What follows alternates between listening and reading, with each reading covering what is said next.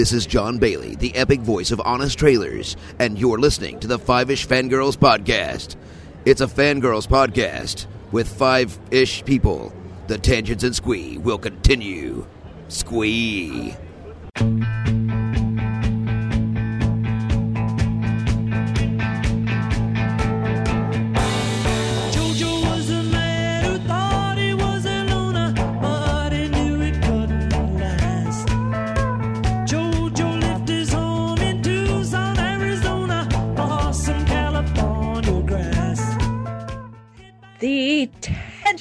Continue all the way to episode 357 of the Five Ish Fangirls Pet Podcast. I can't speak. So excited. Were you trying to do it with a Liverpudlian accent there, Rachel? yes. Uh, so sorry. yes, I will try to refrain from using any bad approximations of UK based accents. You're welcome. Welcome everyone to this episode of the Five Ish Fangirls podcast. So glad you joined us. Let's start, let's start off like we do every week from the virtual table and see who's joined us this week. God, my brain is broken. This is Chrissy in Salt Lake City. This is Holly from Wisconsin.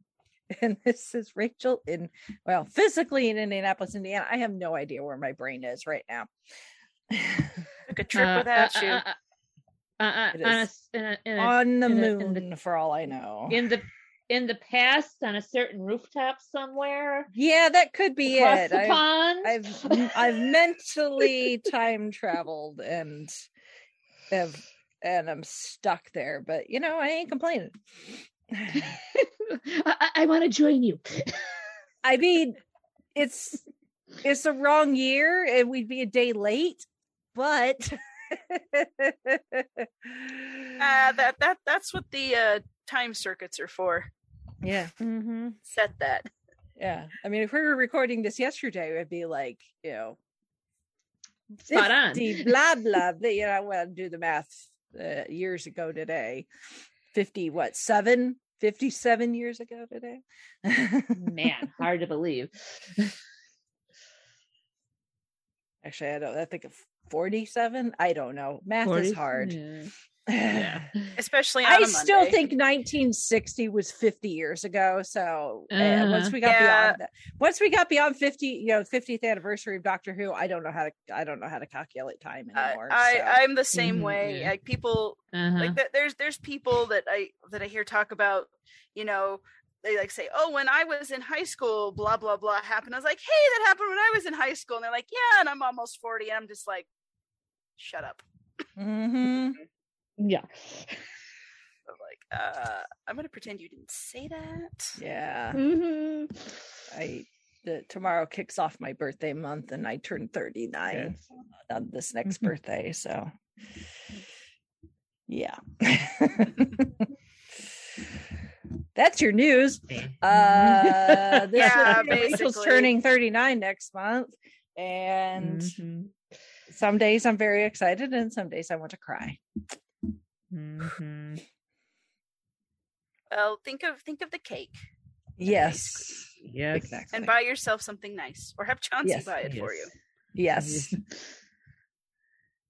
Absolutely. I, I'm sure Chauncey's got it all planned, but Chauncey, just in, in case you're listening, could you buy the lady something nice for her, for her birthday? Mhm. Just just a reminder. Yep. Not that I don't think you have it under control, but A little nudge doesn't hurt. no, No. no, it does not. Uh yeah, we don't have any news. It's been No. fairly quiet. All quiet on the western front, Although- which although in this if- case is a good thing. Although if The the, way if the- January is gone, I will take I will take no news. Although I, I will I will send out a, a bit of condolences to our, our friends the Vortex boys on the uh, the loss Yes. uh, uh, the Kansas City Chiefs hell of a game these these playoffs have actually been a Mhm. lot of fun but dang Yes. the Bengals And yeah, and yeah, what if you had been- told me, what- hey, what the has it been with Cincinnati field goals Bengals too? are going to be in the Super Bowl this year, I been Right. like, "What are you on?" Yeah, Yeah. exactly. Like the Uh, Bengals. The Really? Bengals, like like to me, I'm still back in the in the mode of that's like they like they're that's where all the the the problem players go. Like It's like know. what's next? Mhm. The Browns. hey, you know they came they, Hey. they, they went to the I playoffs. They came last year. close. I know. Yeah. They came close. That's my Uh, point. No, no, no. The bigger shock would be if the Lions did it. Sorry, Dad. You know it's true. Um, I, I, be, because Somewhere my cousin's husband is going, no.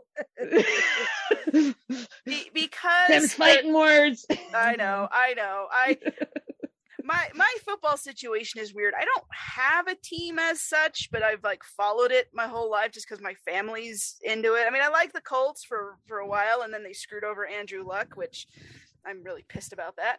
Um, but I just My- live here. I had nothing to do I- with that. I I know, I, I, I wasn't know, blaming you. I wasn't blaming you, but um, yeah. But my mother has has cheered for the Rams since she was a little girl, and like I remember the first time that they won the Super Bowl, and it was like the greatest thing ever. She like grinned for a month. It was awesome, and I'm like, I'm kind of morally obligated to cheer for the Rams, although I do love a good underdog story. So either way, I mean, the Bengals, like, holy crap, It should be an interesting game. it should be, it should be. Yeah. This is an this is definitely an interesting team up. Yes. So, Yes. So, but but uh, yes, Yeah, uh, I- I the- will say that you're- Kansas City fans. I I feel your pain. yeah. I get it. your uh your mom does have good taste because uh, uh according to the uh the interwebs, one of my favorite people on the entire planet, Clark Gregg, was at the Rams game yesterday cheering Ah. them on. So Yeah. your Now- mom's now- got good taste. Yeah. She, She she's been there since the days of Merlin Olsen, which you know, you got you got Google Google him, Google him if you have to Yeah. know. But yeah, she's been she's been with him when they were in LA. She's been with him when they were in St. Louis, and yeah, their owner's kind of a dick, but, but eh, sorry sorry for the language, but he is. But she she's like, hey, you can't be a fair weather fan. I'm like, you know what? You're right. Good. Mhm. So, so I will cheer for the offense. I guess that's kind of my my go to, and I'm like, I like, but I kind of wouldn't wouldn't mind seeing either team win. So Mhm. just enjoy. the whoever's game. got the ball at the moment. yes, Be like, Yeah. go you. Move that Uh-huh. pigskin. Although Math, Matthew Stafford winning would be nice because he was with the Lions for so long, and they didn't Yes. do diddly or Diddly. squat with him. yeah. Yep.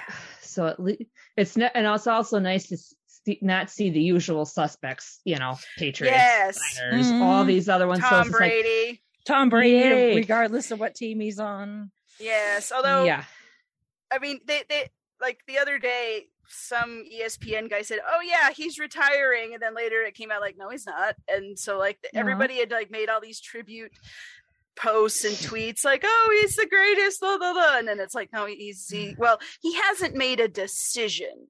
So it was kind of it was kind of egg on their faces, but but then people said like, well, you know, if uh it's like yeah, it actually might be funny if he just says, "Well, I was going to retire, then you all, you know, took took stole my Mhm. thunder, so no, I'm not going to." I'm like, Mhm. okay, I have to respect that, but I don't think Yeah. I, Yeah. I don't know if that's how it's going to Eh, go. eh, Yeah. and I saw a meme yesterday. Um, future NFL quarterbacks stay away from Jake from State Farm. The last three quarterbacks that did ads with Jake from State Farm are not in the playoffs. Yeah, my They're not in dad- my dad- the Super- for the Yeah. Super Bowl. My dad joked, he's like, you'll know that Tom Brady actually retired when he shows up in a nationwide commercial with Peyton Manning. Like, well, he's already Yes. doing rental car rental commercials. yeah, I was going to say he does so he he's- does Hertz commercials. He's so. partway there. Although I think I saw him do one for some crypto thing. I didn't pay attention because it was on YouTube and I was wanting to skip the ad. So I don't know, Mhm. but it was like, eh, Care about those. okay. Yeah. Yeah. but yeah. So I'm like, yeah, he's which I'm like, yeah, I haven't ever seen him do a lot of ads. I mean, I guess he did one with with Gronkowski. I, mean, I can't remember what that was for, but it was about retiring or something. But Yeah, it was a mobile. mobile, Commercial. yeah. Yeah. Yeah, that's like I couldn't I could yeah. I just remember my my mother-in-law was like, "You got to come see this. This is hilarious." She loves Tom Brady. she she she's a wonderful woman, and you know, but but people people some She's people still to- human. she's still human. Mhm. you know, it's the one thing that keeps her from being perfect. but Yeah. Oh my. anyway, anyway, my whole point in all that was to to to uh to sports ball. Sports ball and to shout out to Mhm. the to the Vortex boys because I know at, at least Yeah. I think Sean. We at least Yes. jump on the uh, the Chiefs bandwagon when they're in there. If none of Mhm. our teams are, to- Yes. to, Yeah. support them. so. Exactly. Yeah, and I and I actually like Patrick Mahomes. I don't really care Mhm. for his brother or his or his girlfriend or fiance, whatever she is. I don't even know what they do. Just people seem to think they're obnoxious, but he's he seems like a cool guy. So anyway, We're just trying to fill in until until something more exciting happens. so that so. that's the Mhm. news. We talk a little bit of sports ball. It, it's Yeah. the playoffs. Yep. It's you know Super Bowl has Mhm. been said. I'm It's just kind of a- waiting for the Olympics to start. oh that that too. The Olympics are are Mhm. happening. Where are they this year? I have not been paying attention. Beijing. China, well, yeah. of course. Be- Yeah, of course. Curling! Mhm. yes. How do you how do you, how do you how do you uh, keep Canadian bacon from curling? Take away its broom. Hmm. nice. But um, bum. I like that one. Uh, All right. Well, Anyway. moving on to feedback. Did you like our, our new and improved news news sec- segment? No news, just stupid jokes. and the sports section. yes, we're gonna. This is our dad segment, really, essentially. yes. Where we all turn into our fathers for five minutes. Yeah. Yeah. Pretty much. all right, moving on to feedback from we've got feedback from Shalane. Uh, quite a bit about Peter Pan. Uh, because we talked a little bit about Peter Pan, uh, thanks to Billy Joel, uh, among other things. Um, uh, she said, Did you know that Fess Parker, who played David Crockett, is the dad in Old Yeller? I would believe that because Disney just reused the Mhm. same people over and over again. Yeah. And now, now that she says it, I'm like, oh yeah, I remember that Yeah. now. I mean, it's been a while Mhm. since I've seen either one of those movies, but yeah. Yeah. well, Old Yeller doesn't have a very happy ending. So No, No, it doesn't. no. If you don't, if you don't cry at the end of Old Yeller, you are not human. There- And there's something wrong. yeah, You you kind of want to do a feat. Well, That's Phoebe's the hu- mom did. that's the humanity test they should be using in Blade Runner. Uh, yes, yes. yes. show the end of Old Yeller and see how they react. Mhm. But well, Mhm. They're either Still- they're either yeah. a replicant or they're a psychopath. One of the two. Either way, And- they should not be yeah. out in public. no. Uh, Although I feel like you have to watch the whole movie to get the the, the big the impact. context. Yes. that's Yeah. Okay, so show the entire movie. Yeah, just sit down and watch Old Yeller. Don't tell them what they're watching. Yeah. And, you know, Mhm. Gauge accordingly. Yep. there you go. Yeah, all, all these all these sci-fi big brains try to make things complicated. No, no, it's very simple. hmm Mhm. Uh, let's see. She says she has watched a little bit of the the Davy Crockett stuff, so which you can, as we've established. It's on Disney Plus in cinematic format. Apparently, that's the format they're going to stick with. So, so when you go on Disney, because if you go on Disney Plus and you type in David Crockett, you get two re- two results instead of the four Mhm. that were created. So they've taken the and lumped them together into the two movies. So um she talks about uh the different adaptations uh and versions of Peter Pan out there, which yeah, I mean like we said, it's it's a very popular character, very popular story. Obviously, the Disney version, as we talk about the attraction at both the Magic Kingdom and Disneyland, always have a super long wait, regardless of the time of year or time of day. Um, um, Yeah, but just- the just obviously accept. Hook with Robin Williams. Um, there she the the live musical they did that we talked about that was on TV years ago with Christopher Walken as Captain Hook. Still trying to figure that out. Um He might still be trying to figure it out. yeah. Disney's still making in. Tinkerbell and Tinkerbell and her friend related fairy type movies. At one point they had uh Tinkerbell and some of her fair friends that you could meet as characters Mhm. um in Adventureland. I, I Um, will say this: the the Tinkerbell movies, the, the few I've seen that I've, uh, they're actually not bad. I mean, for what they no, are, they aren't. but they're Mhm. they're cute, and it's like, oh, I wouldn't have minded, you know, having this growing up. And it's it's kind of a nice, it's kind of cute, like. You know, she's Tinker Bell, so she likes to tinker and build things, and you know, she's she's very resourceful and creative and like finding supplies and and and it, and you know that comes into play. So she's not like you know, I don't know what the stereotypical magical fairy would be, but so that that's that's her magic is she makes things and she Mhm. makes them work. And it's it's Mm. cute. Yep. It's very sweet. Um, and then she mentions, which I have not read these, but they're supposed to be really, really good. Peter and the Starcatchers. Oh Um, yes, I've read. I read. and the then there's a stage one. version of that too, which is also actually Yeah. supposed to be really good too. yeah they're they're pretty popular at the at the library well they might be dropping off in popularity a bit because there's a lot of other things but they still they still check out and Yep. they're still so so yeah those are fun so if you Yeah. if Because you do get a chance Ridley yeah Pearson, I know is Yeah. like a co-author on that, and he wrote the um kingdom keepers the Kingdom Keepers books. So I got to meet him once, actually. Completely accidentally at Walt Disney World. well that that where where He you met happened him to- doesn't he happened surprise to me. be there filming some stuff for Disney. Um, and I was there. well there it you was go My, it was my birthday. Ah. Uh, well, it was my birthday trip. Uh, it wasn't actually on my birthday, but close Okay. enough. And but it was really cool. I got to talk to him because he's he's friends with Lou. Lou actually appears. Ah. uh, Lou actually Uh-huh. appears in one of the Kingdom Keepers books. So if you've not read them, Ah. have fun looking out Oh, for Lou cool. Mongello to make a cameo appearance. Uh, so we got to talk about now how now i our now I mutual need to- acquaintance Lou Mongello. So I need to bu- Mhm. bump those up Friend on my the to be podcast. read list. I, Yes. I've read I've read the Star Catchers, but I have not read Kingdom Keepers. Every time I see a copy, I'm like, oh, that looks so fun. I want to read it, and then I just Yeah. you know forget or don't get around to it. But yeah, they're really fun. now that I know that Lou's in one, or Yes. a couple of them probably. I know he's in at least one of them. I did. I I actually stopped reading them. I actually need to pick them back up because I know there've been more released since I stopped reading them. So, but anyway, That's what Uh, happens. yes, it happens. Um,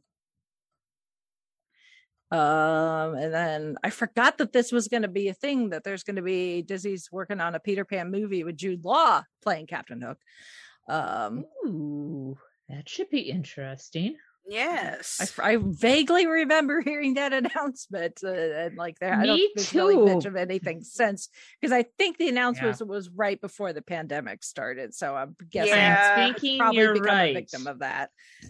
Mhm. So Yeah, Um, well, we'll we'll we'll see because, I mean, of all of all the portrayals of Captain Hook in an actual you know Peter Pan movie or or show or something, I think, I mean, there's the Disney version obviously, and then there's Hook, and like the others that I know of, really haven't been that memorable.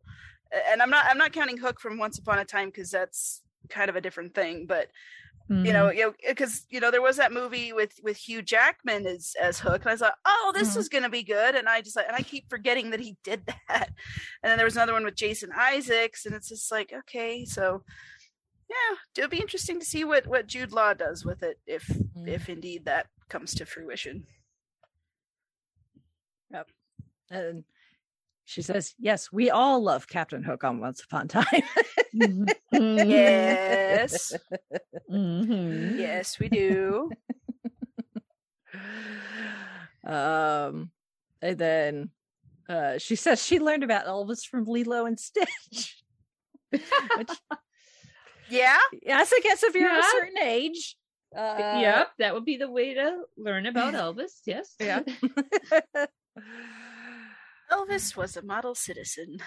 yeah. Mhm. And then uh, she says her favorite uh, attractions at Disneyland are Small World, Peter Pan. She's the reason the line is so long. Uh, the teacups, the Jungle Cruise, Pirates, which is one of my personal favorites. I love the Disneyland version of Pirates, um, and Splash Mountain, soon to be rethemed to Princess and the Frog. Which I've not actually been. I, last time I was at Disneyland, I did not ride Splash Mountain. So I don't know how different it is from the Florida version. so, anyway, thank you, Shalane, Yes, thank you. Yes. Your feedback. So, Mhm. um, and we'll have book club updates next week because it's the Yes. last day of the month right now. So, technically, Yes. by the It- time this is up, you won't be able to vote for your vote anymore. Well, but- remember it was a three way. Remember it was a three way tie. Oh yes, that's true. I've slept since then, or maybe I've not Yeah. slept since then. Just a second here. In that case, here's your If book club reminder because serves, I believe it. I have the memory of Dory from Finding Nemo. Just a second yeah. It's the Let's- hold music, do do do do. The hold music, do do do do do. That's the mm-hmm. hold music, do do do do do.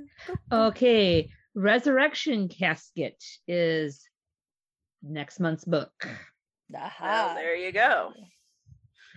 I was right. I was like, I thought it went big finish book, big finish. So, So it is, it is a book. And if Mhm. uh, I remember listening to the audiobook version of that many, many moons ago, and I really liked it. And so if you can, and it's it's uh, David Tennant reading it. So if you can, Mhm. if you would rather do the the audiobook version, that is definitely an option. But it, it was it was a really Uh-huh. good one.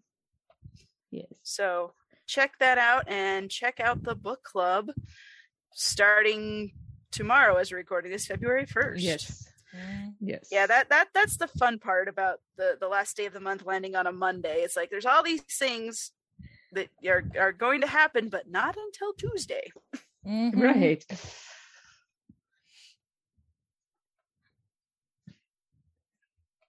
Go go go. All right. Yes. Moving on to this week's main topic. So, and I'm kind of sad because I really wanted to go see because they were doing the rooftop concert in IMAX one day only yesterday, and I only had one theater in the area that was showing it, and it was sold out. Oh, So- bummer. Did Mm. not get to go because I really wanted to see it up on the big screen. Uh, so tear. Um, Mhm. hashtag first world problems, but that is okay. I can always watch it at home on my still decently sized screen. It's not IMAX, but it's still decent. So Mhm. And you don't have to pay 20 bucks for popcorn. that's Or true too. that is true too. But yeah, we are going to talk about the amazing. yes. I don't even know Peter if there are Jackson, enough you've done good. yeah, I just oh man, this man is so freaking talented. Just you know, everything that he does, you know, as much as people complain about The Hobbit, they're still really, really damn good movies. Bit of movie making, even if you were like, why did you drag this out into three? That's what Peter Jackson does. He takes an exciting story and Mhm. turns it into a three parter.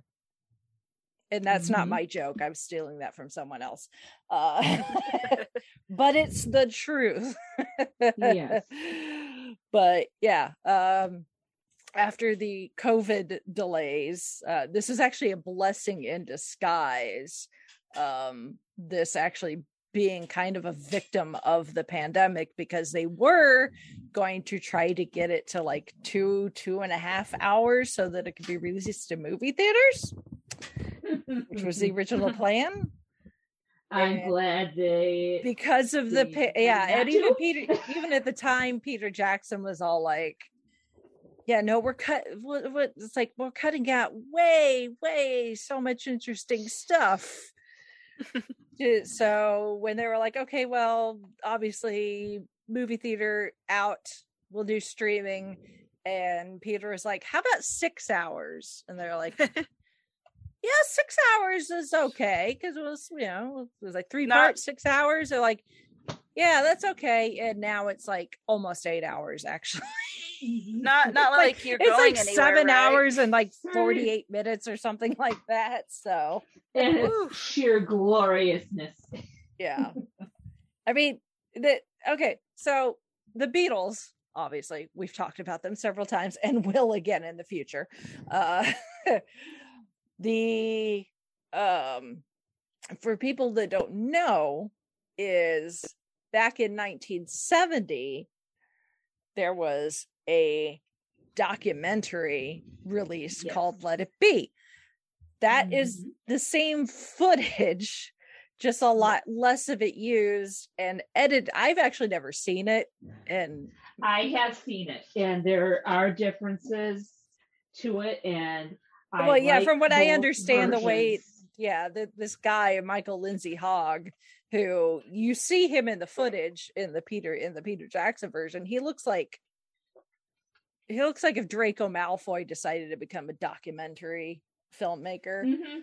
um he he just looks like he looks like he's 12 trying to be all like grown up and professional I'm like dude this is like way out of your out of your purview um because the he and the beatles were well the beatles had decided they were going to start working on their new next album because they'd done the white album which was kind of a hot mess. Whenever we talk about the white album we talk about all the mess there. Um and uh so they're like okay time to work on the next album. And they got the crazy idea that they would work on it and instead of recording it in the regular recording studio they would do a live show and that recording would be the album. Um and somehow it snowballed into them doing the live show but it would also be like live on TV and they were going to write an entire album in like two weeks, two and a half weeks, Yeah. and be ready Talk to go. Ambitious. Yeah, uh, and Biting it- off more than you than you can chew. yeah, yeah, and um, that didn't happen, obviously. Um, so, but circumstances ended up having them move from this just generic warehouse building essentially. It's just this giant big ass concrete room. Like no personality whatsoever. The acoustics were awful. And after being crammed in there you know they're not really crammed they had a lot of room but being stuck there for a couple weeks and it just being awful experience are like screw this. We're not doing the live show.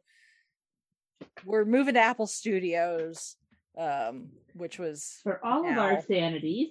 yeah and um they're like we'll work on it there and they revamped the idea of doing a live show and they came up with some other ideas they thought about maybe doing a show on a boat like like they thought about going over to libya and doing it in like a Mhm. cathe- you know an outdoor venue type thing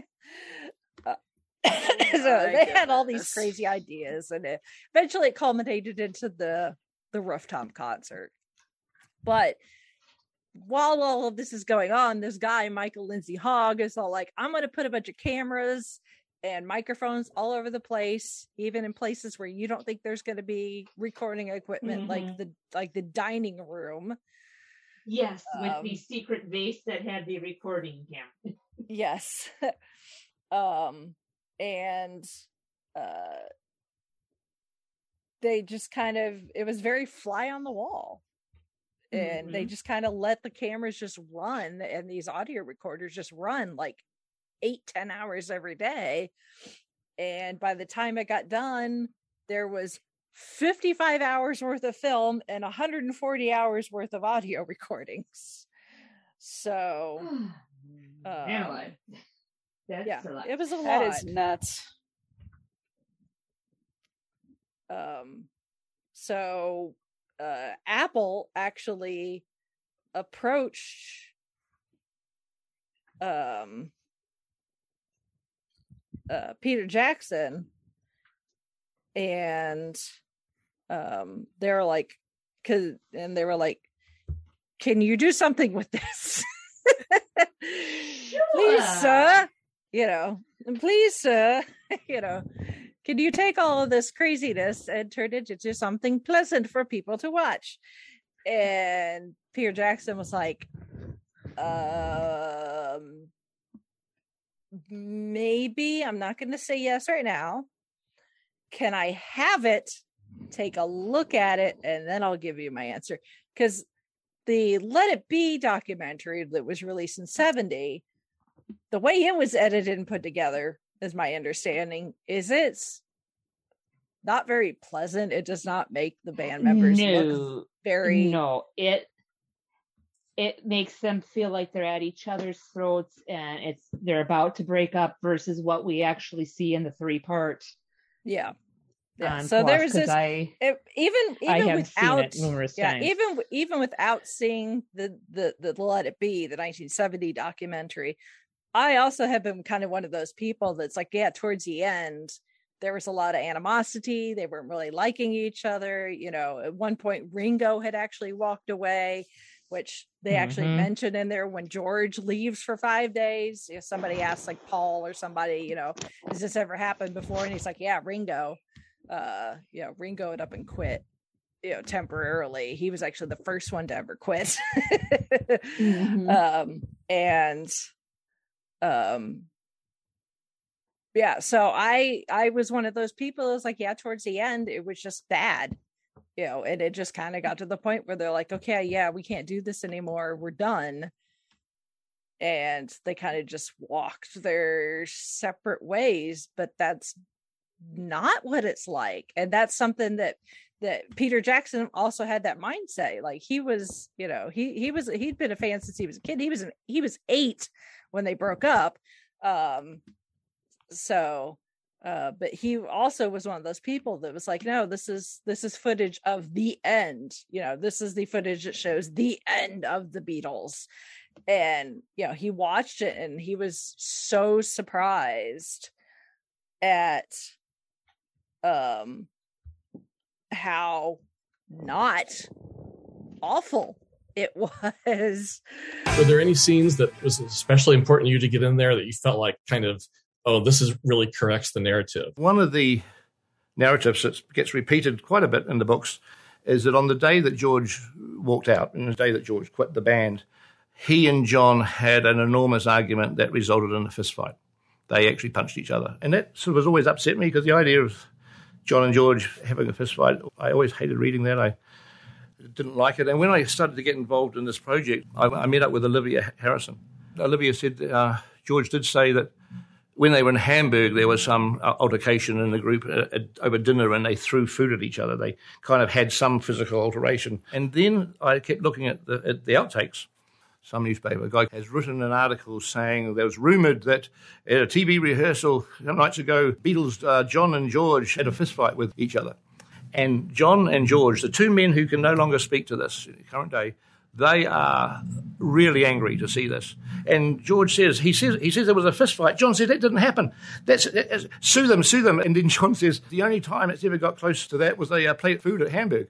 Exactly the story that Olivia said. So you got the two men who were so-called involved in this fight, this fight absolutely angry as anything that this even got talked about because it's never happened. And so I was so pleased to see that because as a fan, I, I never had to think about John and George having a fight ever again because um and he said that um he he said uh in a article in vanity fair um from the middle last year he said uh it says he returned home to new zealand with unedited footage from from everything and sat down to see for himself. He says i was waiting for it to go bad and i had a kind of heavy heart. Um and he says what i found is that I was laughing continuously. I was just laughing. I was laughing and laughing and laughing, and I didn't stop. Mhm. Um, and the same thing actually happened when he went. of chuckleheads. Yeah. Well, and then he went to uh Paul was on tour and this was 2017 and Paul came through New Zealand.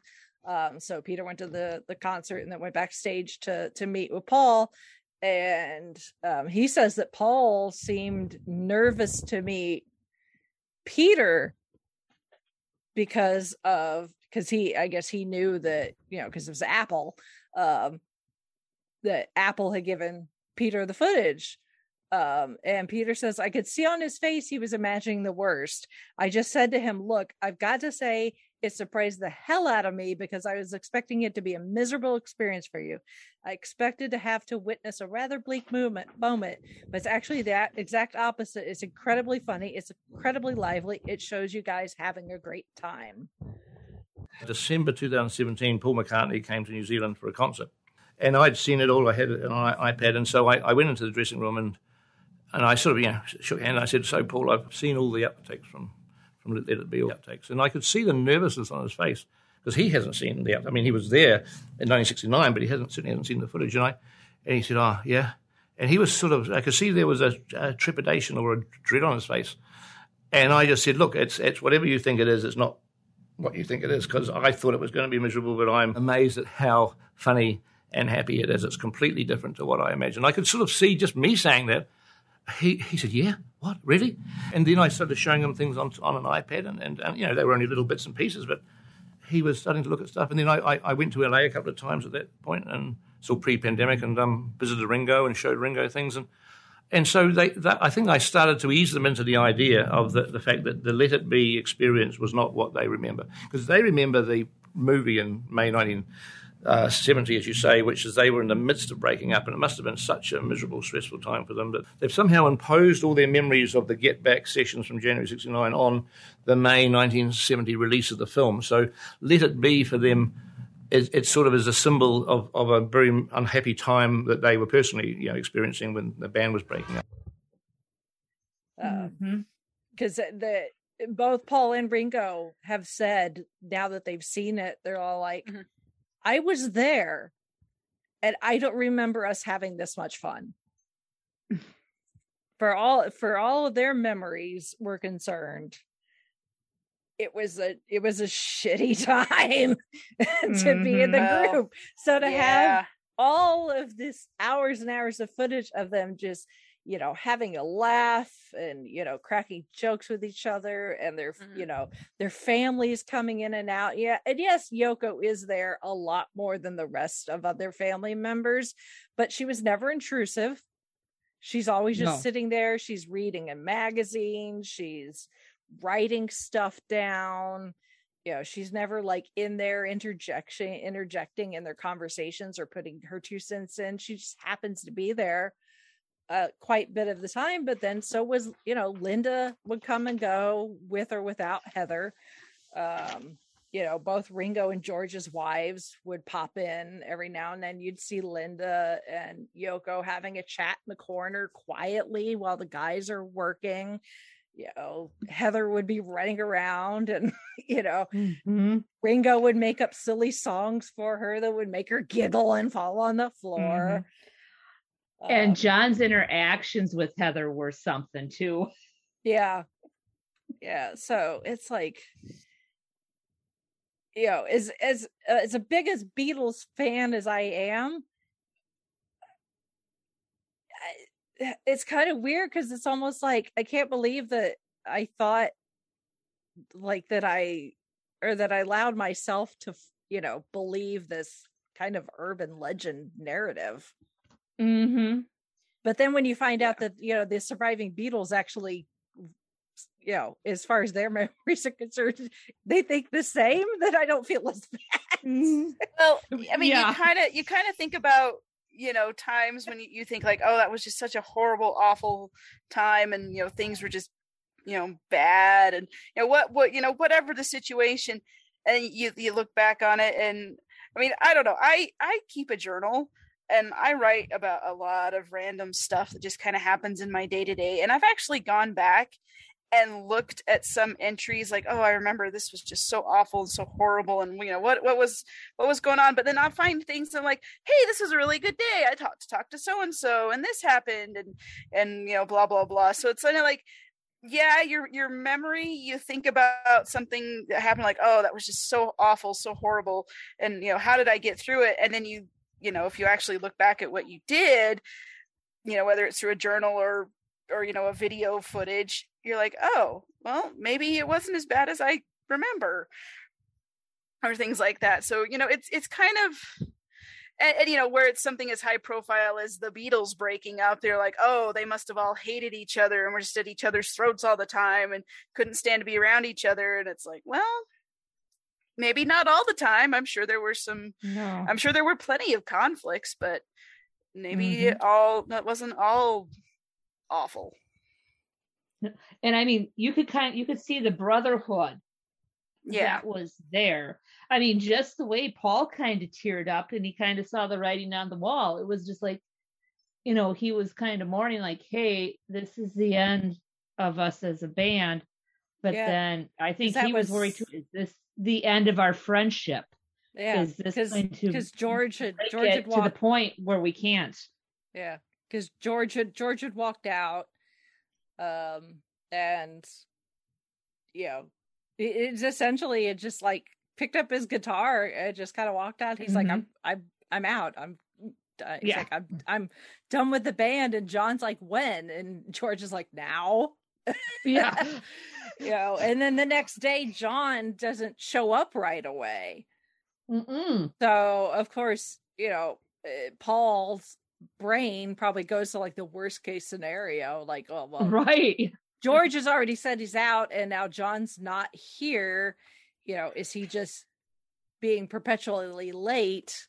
Because that's what John is kind of ought to do is run by his own Mhm. schedule or is he not coming at all and yeah there's a there's a point there where they're sitting in chairs kind of a little circle and you know john's or paul is talking to i don't know george martin or somebody they're and he's like I don't even think Ringo had showed up yet either. I think Ringo was there, but just wasn't sitting in the circle at the time. He was probably off getting That could or be. something.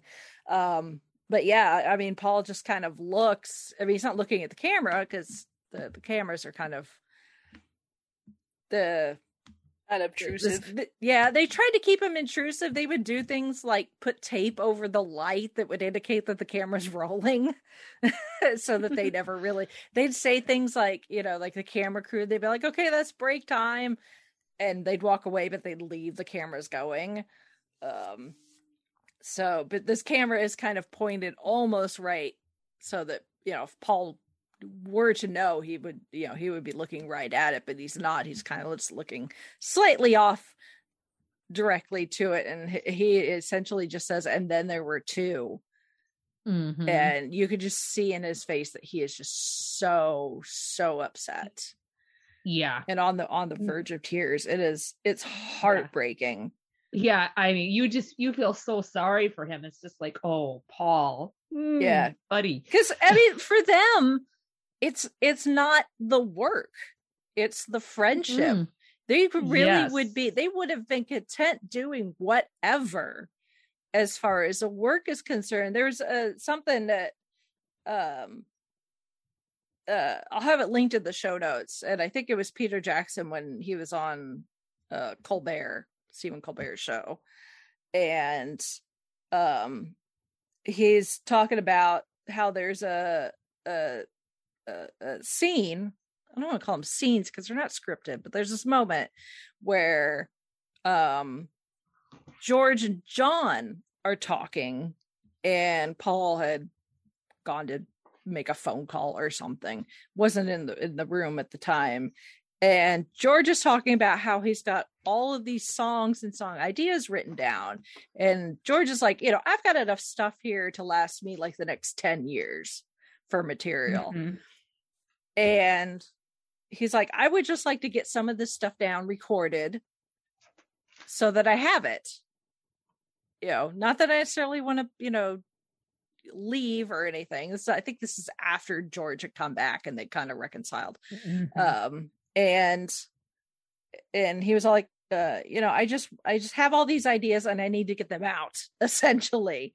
Um, and John was like, "Yeah, no, I totally get that." And George is like, "You know, you know, if it become if it was to become like a solo album, great, but you, know, uh, obviously, i wouldn't want to do anything to detract from our work, but yeah, I wouldn't mind doing a little something on my own just to get these ideas out of my head and onto something."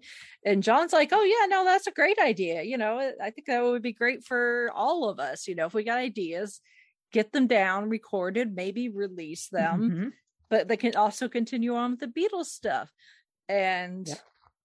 uh Peter uh when he was on Colbert, he told uh he talked to Paul after the after screening, um, because they've been doing these screenings and um you know, he was talking with Paul and he's like, you know, obviously you weren't in the room for that conversation. Did you know you know, did that surprise you? And Paul was like, yeah, you know, if I had been there and heard them say that, that probably would have been the direction we would have took and probably would have kept the Beatles from breaking up.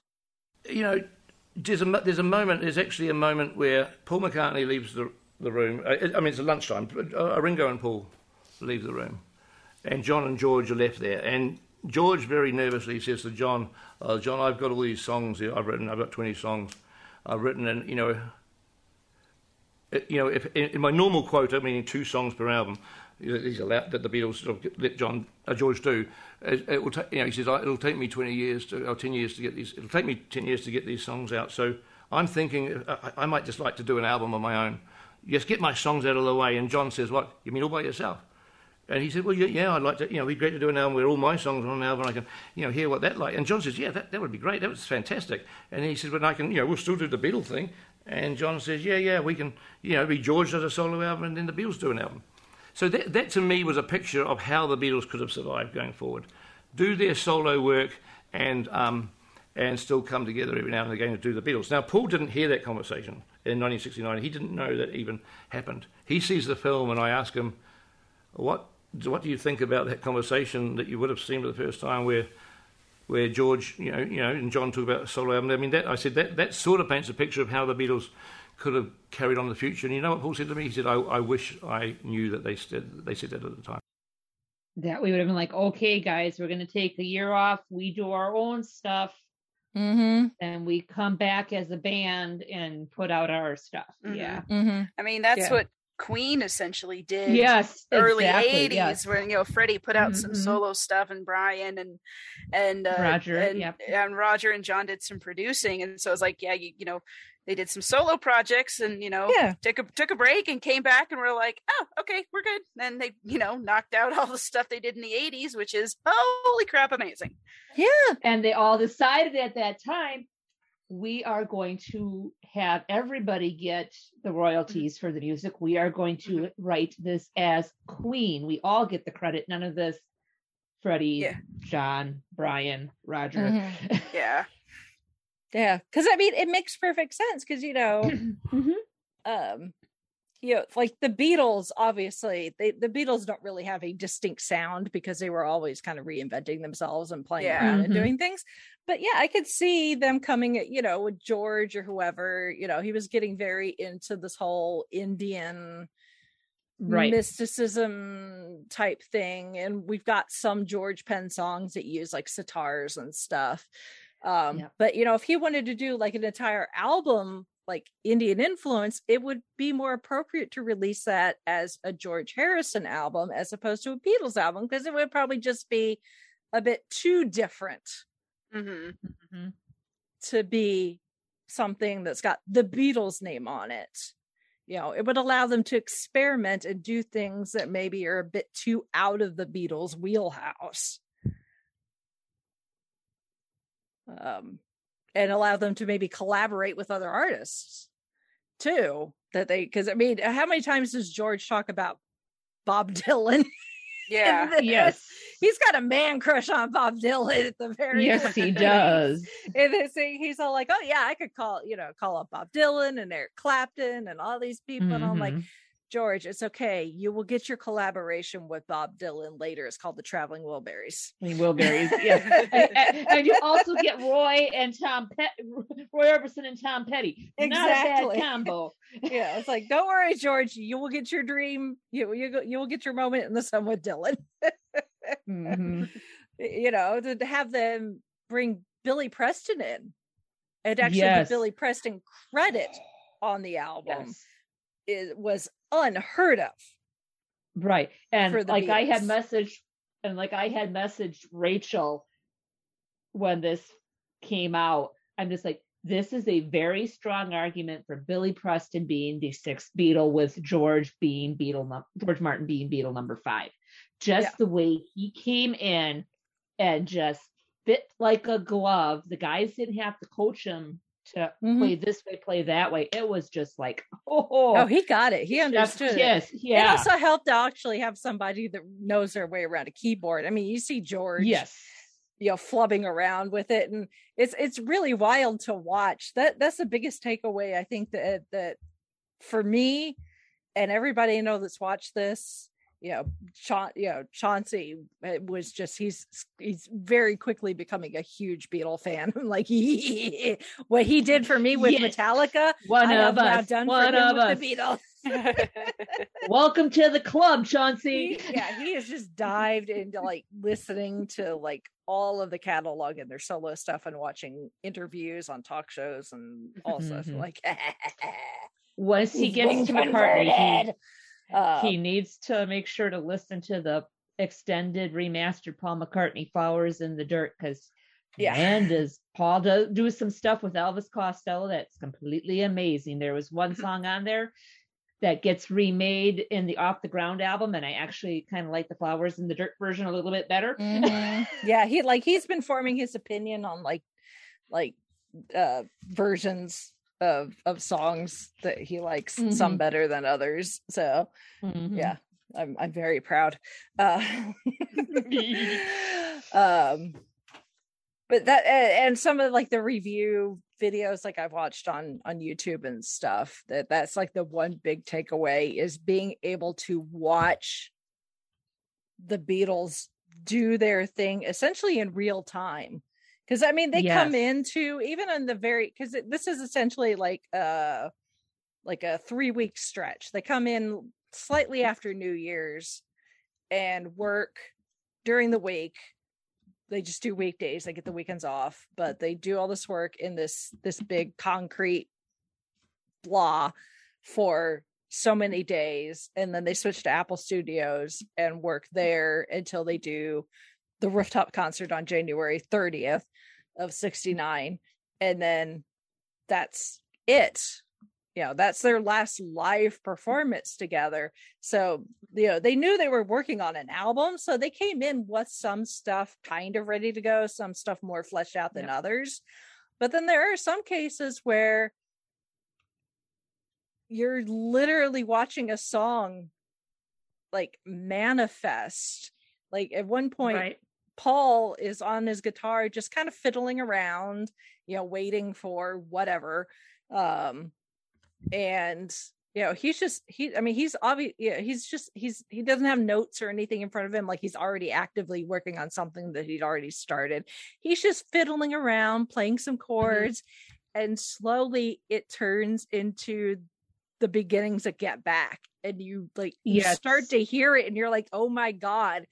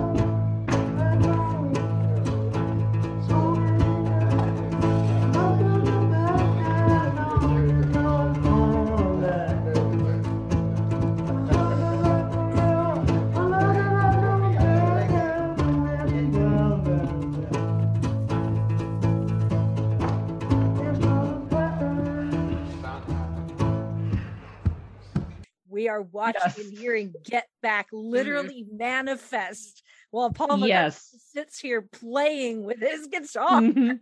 and that Yep. is literally how you know every every songwriter doesn't matter what instrument they play i mean piano they might be a little more methodical that but especially guitar they just sit there and they fiddle they just Mhm. play Yep. with play get chords and like oh hey that sounds cool let me you know add something to it and it Riff just on that a little bit. yeah they riff on it and you know they're not sitting there thinking oh i think a b flat or you know a, a- an e minor chord is going to go here no they just kind of like hey that sounds cool i got to remember that and then you know later they write it down but yeah Mhm. that's how that's how music especially guitar music gets written Right. and it's and like John playing Child in Nature, which would later on those lyrics would get dropped and that would turn into his jealous guy that would be on Mhm. his solo album a few yeah years to, down the to road. hear i mean to hear because at this point there's there's still two albums left as far as the beatles Mhm. are concerned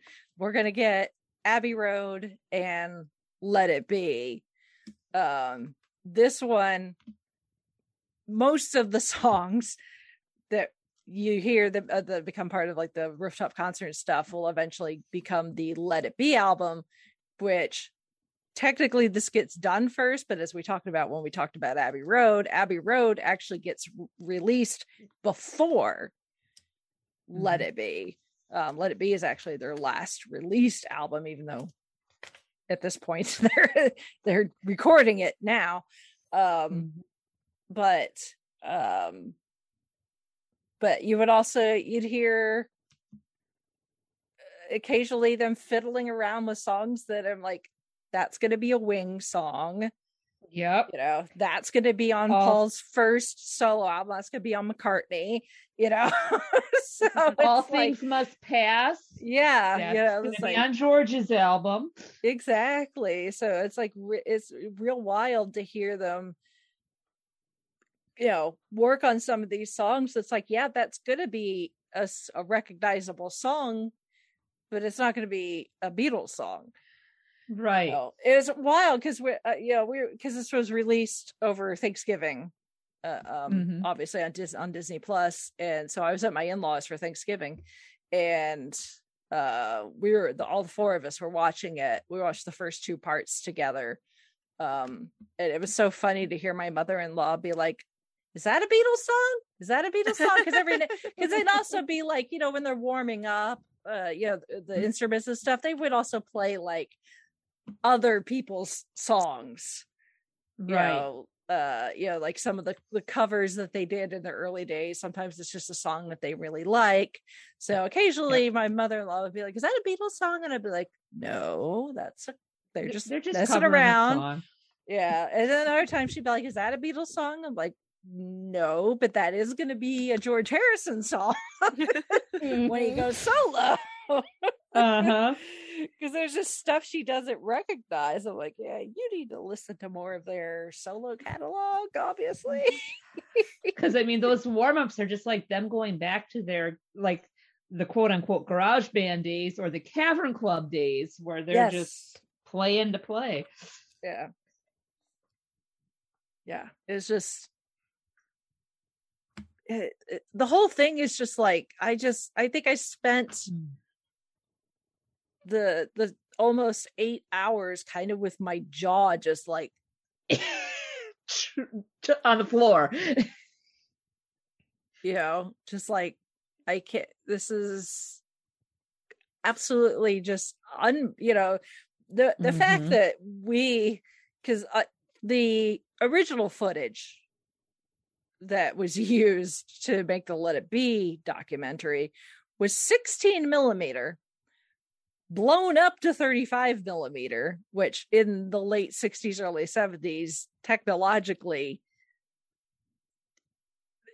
it was not you know it was the best they could do with the technology they had at the time but it wasn't Yeah. it wasn't Mhm. ideal if, and like the i can't remember which article i'll have a number of things linked in the show notes um various articles from like vanity fair and this that and the other thing and one of them is like yeah you know peter jackson had the Let It Be documentary, it was a fourth generation bootleg VHS. Holy Yeah. cow! That So that, it yeah, 'cause looked the first like one, crap. uh-huh. Because the first one my dad had was a bootleg VHS, and then finally, it was like they released it like Green once in like the 80s. It has Yeah, not been released again since. well, there was a DVD special edition which I my dad happened to get two copies of off of the Green Apple label. It's it's a special limited edition thousand copy DVD of it, and it's Yeah, Because if they made any more copies, pristine. the, the, the, uh, the film would fall. Oh apart. man. Yeah yeah and it, and it's an authorized one it's it's not a it's not a bootleg Yeah. Oh, if, But- if any if any film needed to be if any, if any batch of footage needed to be digitized, that's the one. the, I mean, that's yeah, the one and that's the- yeah the thing is, it's one thing to digitize film. It's Mhm. another to do the type, and it's another thing to restore. right. yes and It's another to Well, just just to save it so it doesn't get lost to the oh, ages. Oh, yeah. Like Yeah, Yes. and, and that's the thing is, you know, Peter Jackson has said, like they, I mean, they went ahead and processed all of it, all 55 hours of it, so that there is a awesome good copy of it, even if it never sees the light of day again. good So they went well, ahead the, and the fact that it exists, all of it. Yes, it does Yeah. exist in a really good version. Good. Um, good but just the the what the the type of technology that he has figured out because he he already he already did this with they shall not grow old Mhm. um which was his world war one documentary that he re, you know he released several years ago Mhm. um where they took it and uh, uh, I mean it's World War One, so that footage doesn't have any sound. Right. But Mm-mm. they went through and they cleaned it up and they color, you know, colorized it the best they could as accurately as they could. Mhm. Um, and they used time accurate like weaponry to get the sound so they could put in sound effects. They got like professionals to lip read to figure out what soldiers are saying when they're caught on camera and their mouths are moving. Mhm. Um, obviously, for this, they didn't need to go to that extent because they have all of the audio. Um, but to go in and clean up the video, the footage, um, the visuals, and not in a way that like hyper realize realizes it. Is that the right word? Makes Make it it- hyper realistic.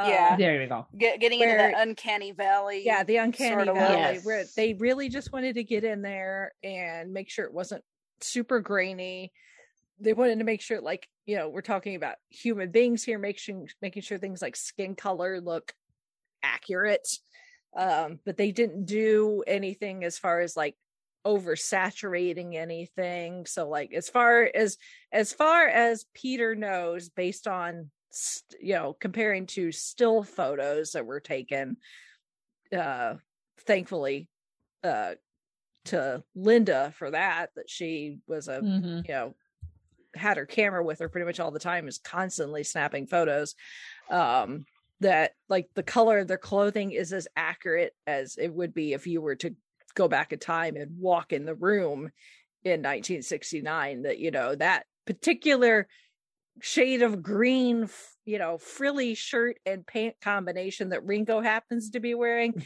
is exactly that shade of green.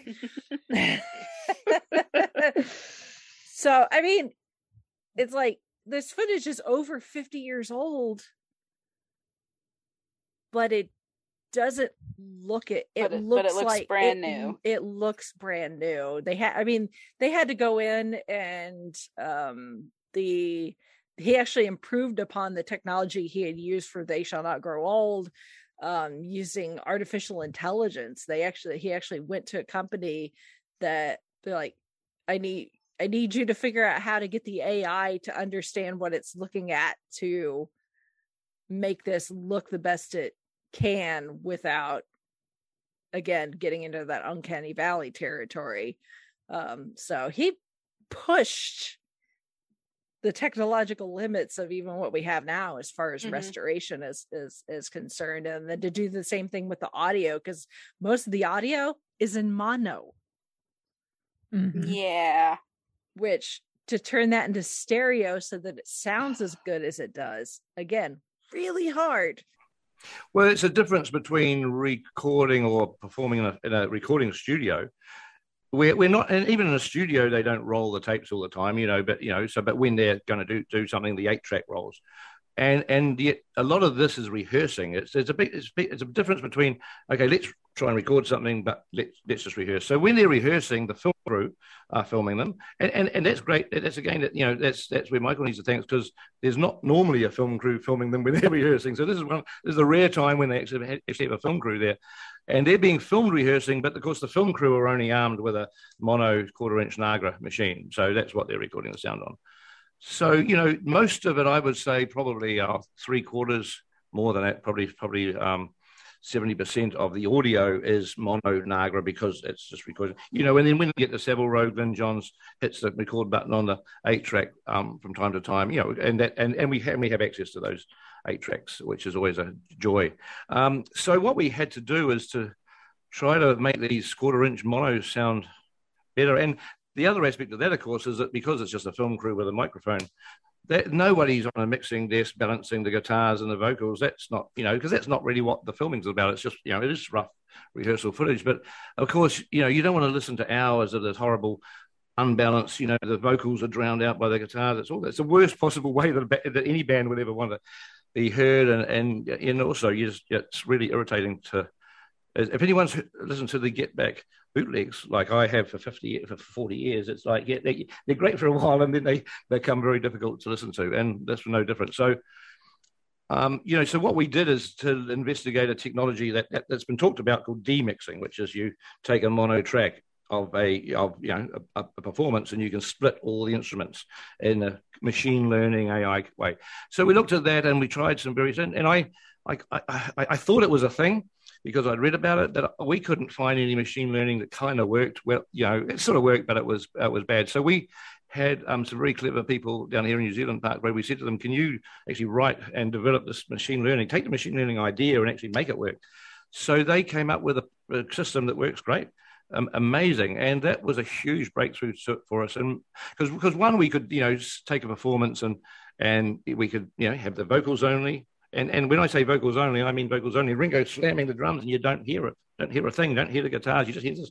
So we could audio, you know, the bass. We could take off the guitars, the drums, and then so we could actually mix the songs. But the real, the really good thing is that they're often having conversations with each other and you know our story of the sessions is told through obviously through the conversation. I mean uh, songs isn't going to tell the story.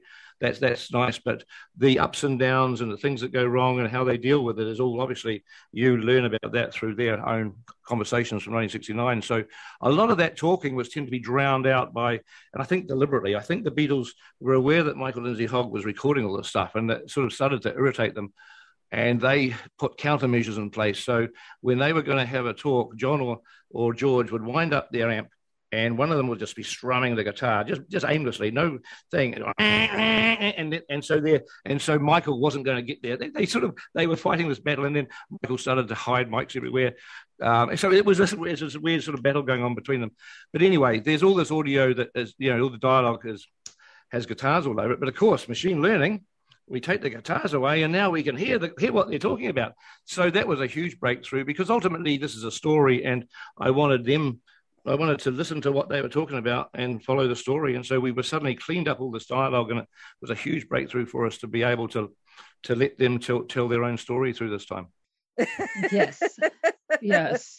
again uh, you know ai technology where they they can feed it in and the ai figures out okay that's the guitar that's the you know and not just the guitar but that's the guitar playing these exact chords this is the drum set this is the kick snare this is the hi-hat you know and Mhm. figures out how to break it down so that you can take mono and turn it into stereo and actually sound like it was supposed to be in stereo or you know all the time it's just nuts absolutely Mhm. nuts no easy if- feat.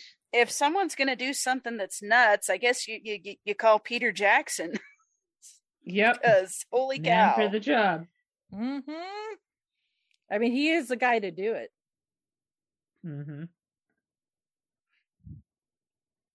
and that's why it's taken four years yes, But a, a very well worth the wait for years. Mhm. oh if I yeah do say so myself. Yeah, absolutely. Absolutely. And it's just been I mean, everybody I know that's seen it has just been like, you know, I, there's obviously the uh the diehards are going to be like yes please they're all like oliver twist like please sir i want some more and peter jackson is all like yeah the original cut was 18 hours and there's some of us that are like, yes, please, I want the 18 hour cut. Mhm. it's like just yeah, we'll put it up on streaming. It's all good. So we showed it to the Beatles earlier this year and said, "Look, we're sorry about the two and a half hour thing, but we think this is how it should be told." They looked at it, said, "Great, don't change a thing." And then and then all that, you know, the whole thing went around the world at six hours now. Uh, but what people, a lot of people don't know because we sort of decided to not not advertise too much. Jabez and I kept editing, and now it's eight eight hours long. Hey, what, What- what the hell? It's it, it's a still three parts. It's just instead of being two hours long, each part's like two hours 30, two hours 20, two hours 40. You know, you know, it sort of adds up to nearer eight hours. It's certainly a long way from six hours, but uh, but that but that's because that we you know we had we just used the time we had and we got it to where we think it, it best tells the story. Has all the great stuff in it. As a Beatles fan, every time I saw something that as a fan, I thought, wow, this is great. I had a choice. I had a choice to say, well, we don't really need it in the movie, but it's so good. Uh, so if it goes back, if we don't put it in the movie, it could disappear in the vault for another fifty years but it's so good. I want to. Beatle fans have got to see this because it's, 'cause it's great. So anything that I thought like uh, it's all gone in the film. I I honestly haven't held anything back that I thought was really cool as a fan. Yeah, Yes. And I will park my behind on the couch uh-huh. and Mhm. not move except to use the bathroom Mm-hmm. and Right. maybe get a drink. I, I can watch two hour chunks in about two weeks. Mm-hmm. Well, you know that that's what uh, that's what you know Netflix and stuff they put up Mm-hmm. seasons that are actually like Mm-hmm. 10 15 hours so why not Mm-hmm. Yeah. Mm-hmm. So, yeah, uh, the the only like negative I've heard, I think, is from the more casual fans. Who are like, "Oh, this is too long." And I'm like, "This is Peter Jackson." This is this is hard for the courser Peter Jackson. Yeah, it's really. like it's like okay yeah you're you're you're the you're the ones that Mm-hmm. are like lord of the rings extended why do you want to do that and it's just like okay this really That's the isn't- only version to watch. this one, Watch, this one really isn't for you it's okay yeah. go go watch go watch something more to your to your uh, uh attention span Mm-hmm.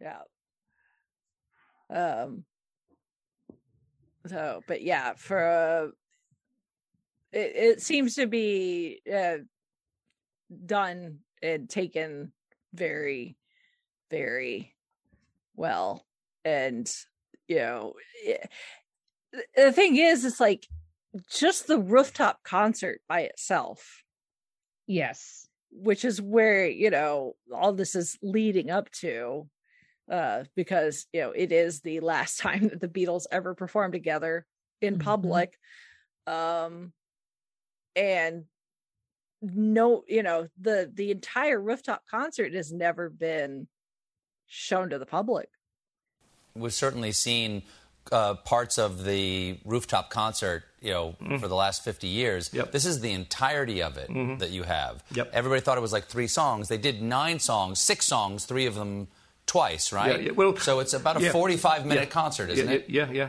yeah. The rooftop concert is. I, I mean, I didn't used to like that because I, I, all the baggage of the breakup and it was grainy and that one or two songs. And I used to think, oh, it's famous, but they don't look like they're having much fun.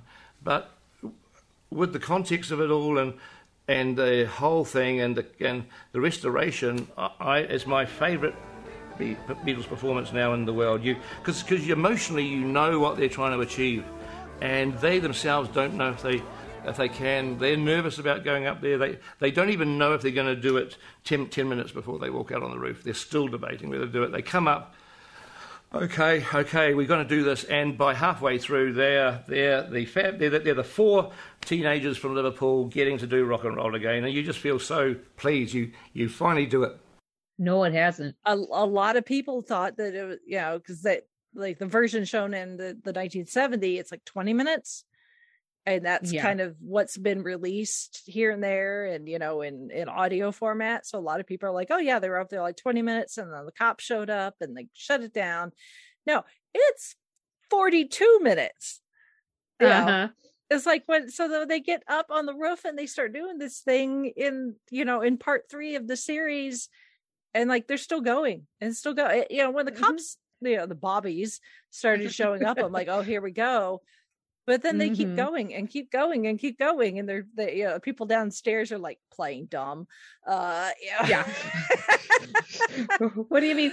Uh, they're they're out at an appointment. Uh, we're not sure Yeah, when they're I- coming I- back. Uh, yeah it's like i just yeah the point the secretary down there bless her she's like she's like i just answered the phones i don't know oh you here Right. to pick up your paycheck hold on i'll you know as another mm-hmm. person Yeah. comes in well i'll go get think that for you is broken.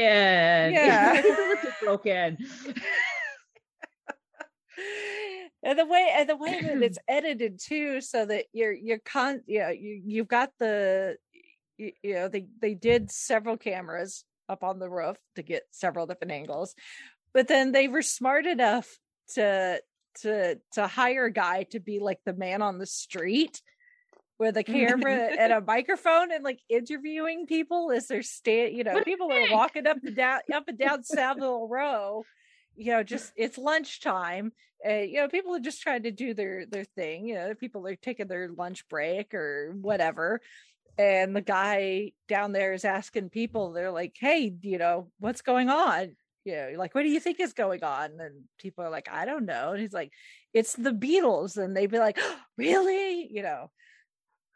For, for the most part people like oh yeah that's you know you got the the young you know the the their obvious fan base the young girls. They're like oh this is great you know? And then the you know some older folks that are like oh yeah you know good for them It's not know. bad. Yeah. yeah and then there's like one little old lady that like they woke me up from my nap and i'm like it's noon lady what are you doing sleep yeah. sleep it's the middle of the day Okay. Well, that's that's when that's when older folks get their beauty sleep. yes but it's just it's so funny and then the the, the poor you know cops these bobbies are just Yeah. like yeah the one again the one of them he looks like he just got out of puberty yeah. before he became a bobby and they're just they're The- like I don't sending the rookie on the enough. assignment.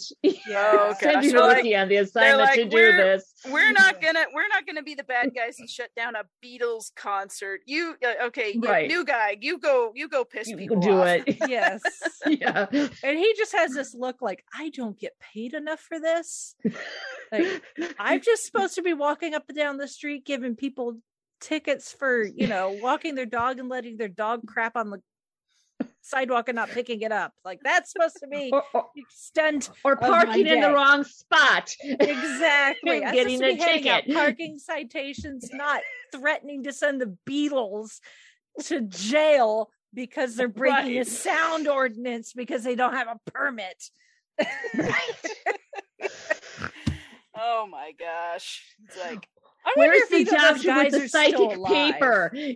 Yeah. Here I wonder is if either of those cops are still alive. I I wonder if think I, so. Yeah. I think so be so because a couple this past weekend I didn't have a chance to listen to it, but um the Beatles have a channel on Sirius XM. Um Yeah. one of their main group of people who does programming actually sat down and interviewed one of the cops that had to go up and bust up the Oh, bust up really? the rooftop concert. Oh, yes. wow. So I got, I got, I'm hoping it's still available to listen to.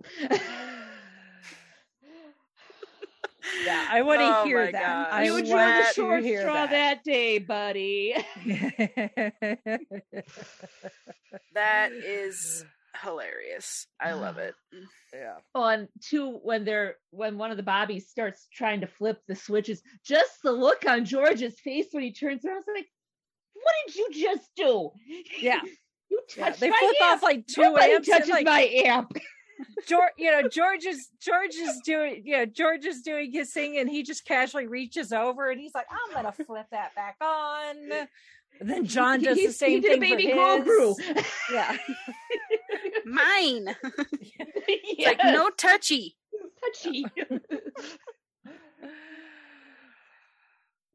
Oh my goodness. Oh, the whole thing is just like I even mm. just the the the rooftop concert, I was just like I've never seen this before. But then and I, mean, nobody I is- got chills nobody has seen this before. but I mean, I was just getting chills. It was just, oh my gosh, it was so unbelievable. It's like I can't believe I'm actually watching this. yeah. Yeah. So and you know, it's it's on Disney Plus. So if you've got it, you can you know watch it over and over. No, I think Chauncey's watched it a couple of times actually.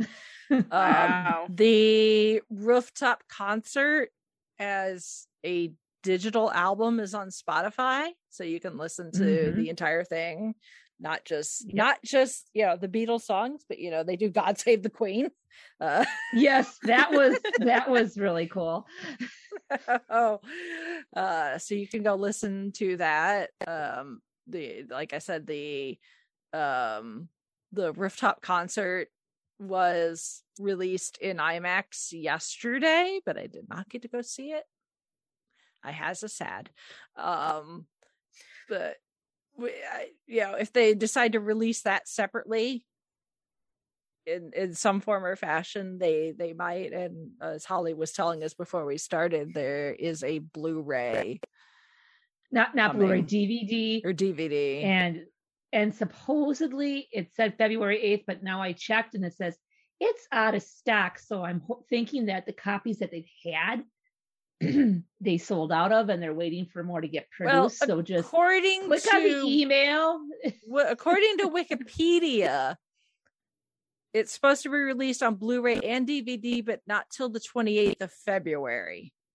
Okay, and the, DVD So within the next so maybe month, it's month. Yeah. Yes. So keep your Yeah. eye out on your Yeah, Vendor- and it says the vendor series, choice. so that will be Right. all almost eight hours. so yeah. yeah. So sounds like sounds like you'll be able to procure yourself a copy if you so wish, Yes. and Yep. and And- enjoy it yeah. in all its I'm- glory. yeah. Yep. And I'm according going to, to myself a copy.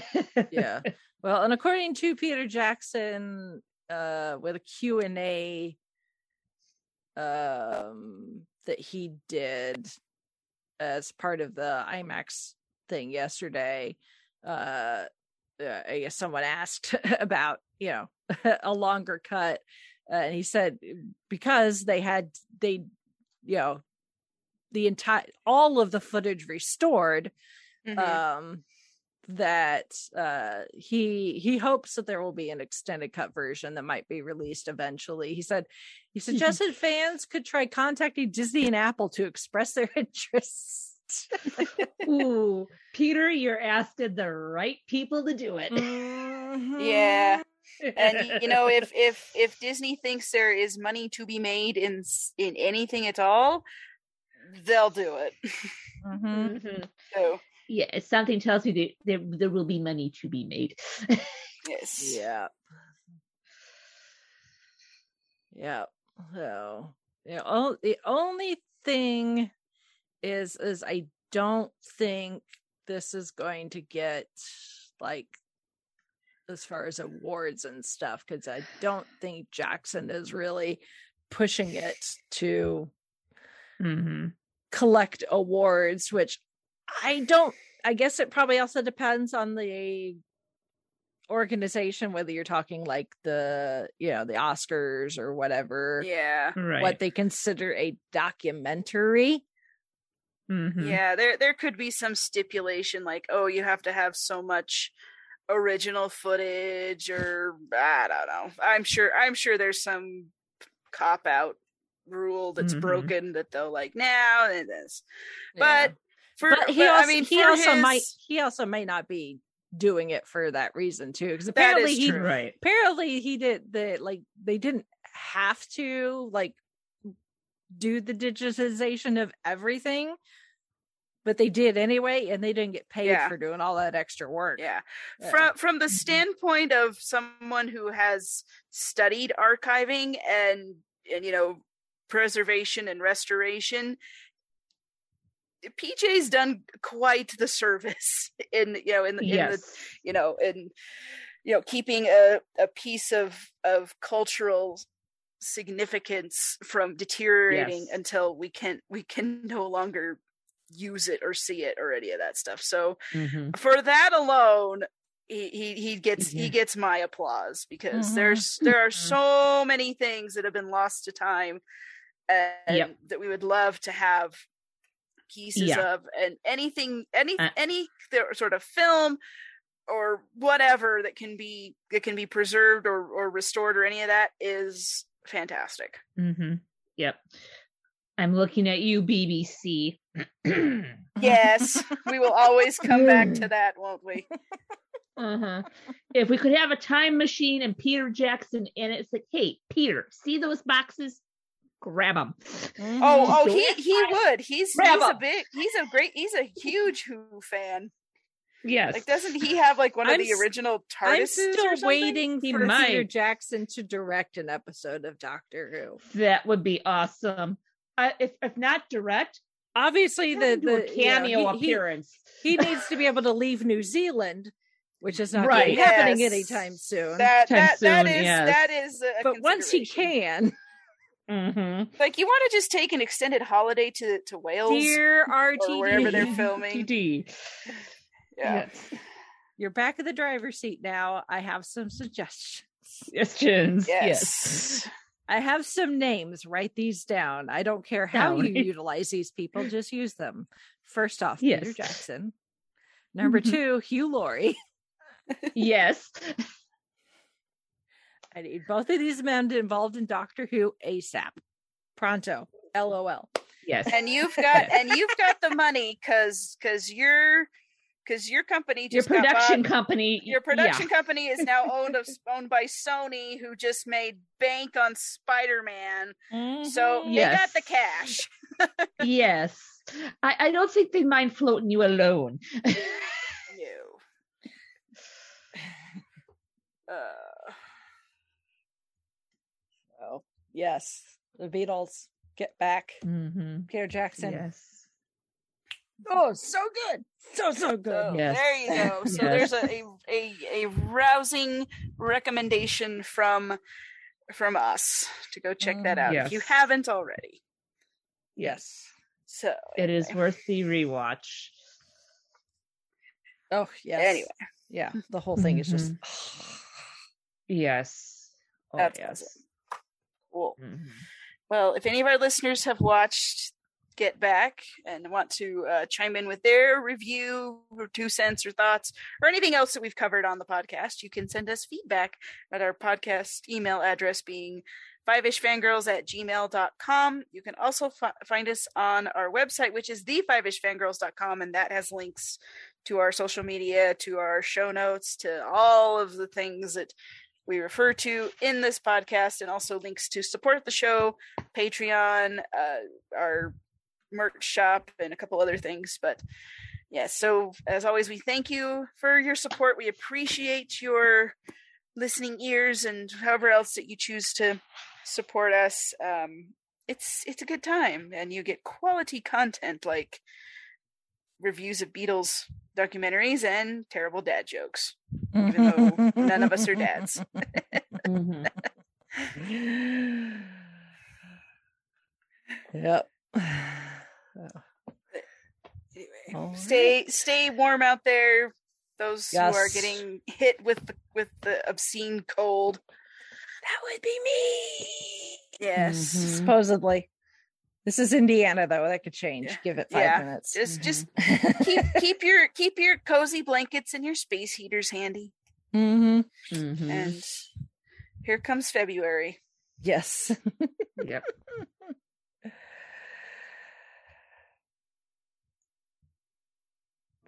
All right. So with that, we shall sign off for this week.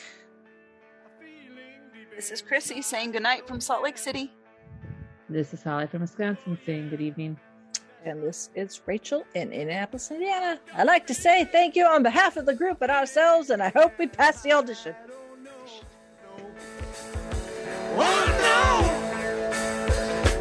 no! Oh no!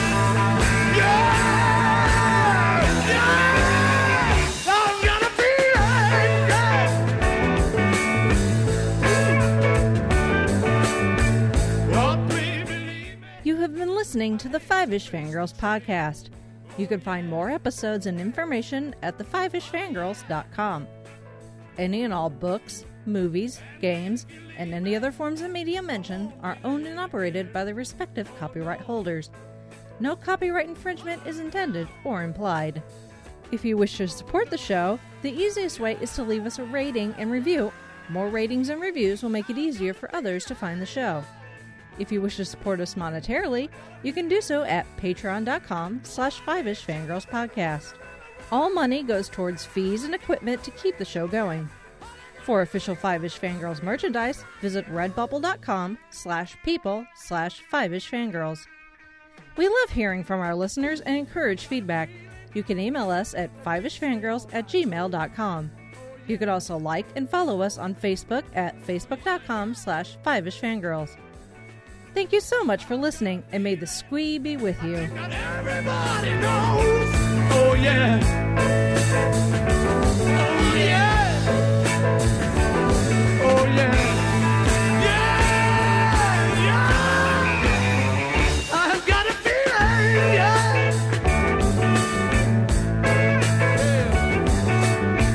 Everybody had a hard year. Everybody had a.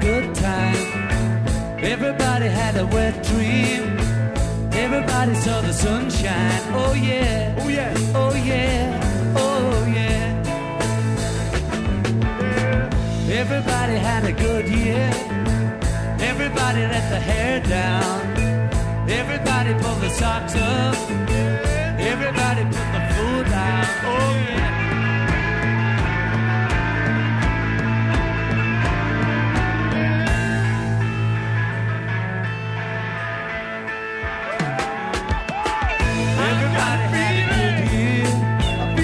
Everybody had a hard time. Oh yeah. Everybody had a wet dream. Oh yeah. Everybody saw the sunshine. Everybody had a good year. I feel it. Everybody let the hair